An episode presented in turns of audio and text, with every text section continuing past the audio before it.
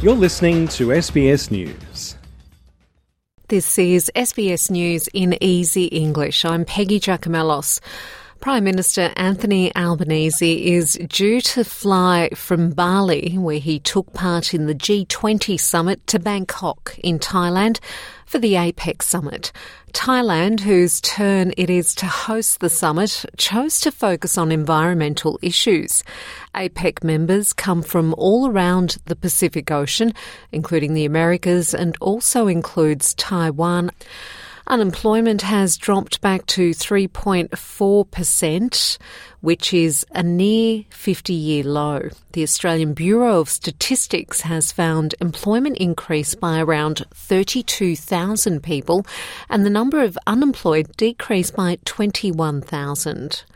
Former US Vice President Mike Pence has talked about his experience of the January 6 riots that stormed the US Capitol. He said he'll never forget the moment some rioters were chanting, Hang Mike Pence. You know, I've often told people I'm a Christian, a conservative, and a Republican in that order. As a Christian, forgiveness is not optional. In the days after January 6th, the morning after, the President issued a statement saying the right things, condemning the rioter, committing to a peaceful transfer of power. He would address the nation in the days ahead and put our administration on the proper public track. But I'll be honest with you, Jill, I was angry. The District Court of The Hague in the Netherlands is expected to hand down its verdict in the trial of four people suspected of having caused the destruction of flight MH17 above Ukraine in 2014. The flight left from Amsterdam and was bound for Kuala Lumpur, carrying 38 Australians flying back home.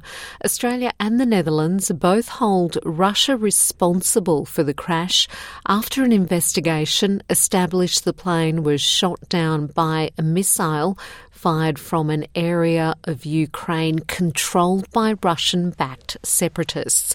Russia has denied being involved.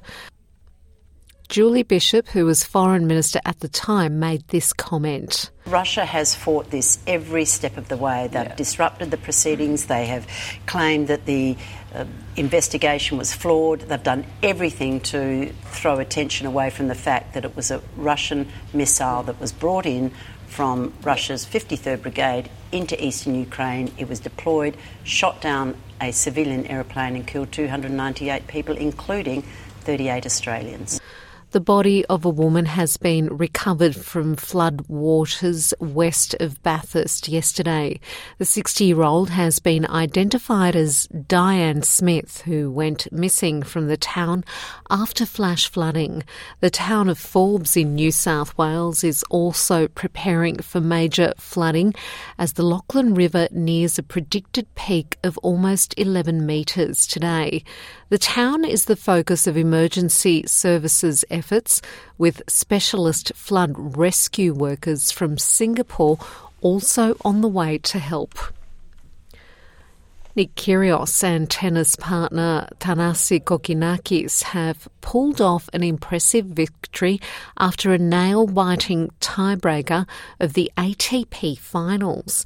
The pair sprung to life with some vital shot making to score nine of the following ten points, securing the victory.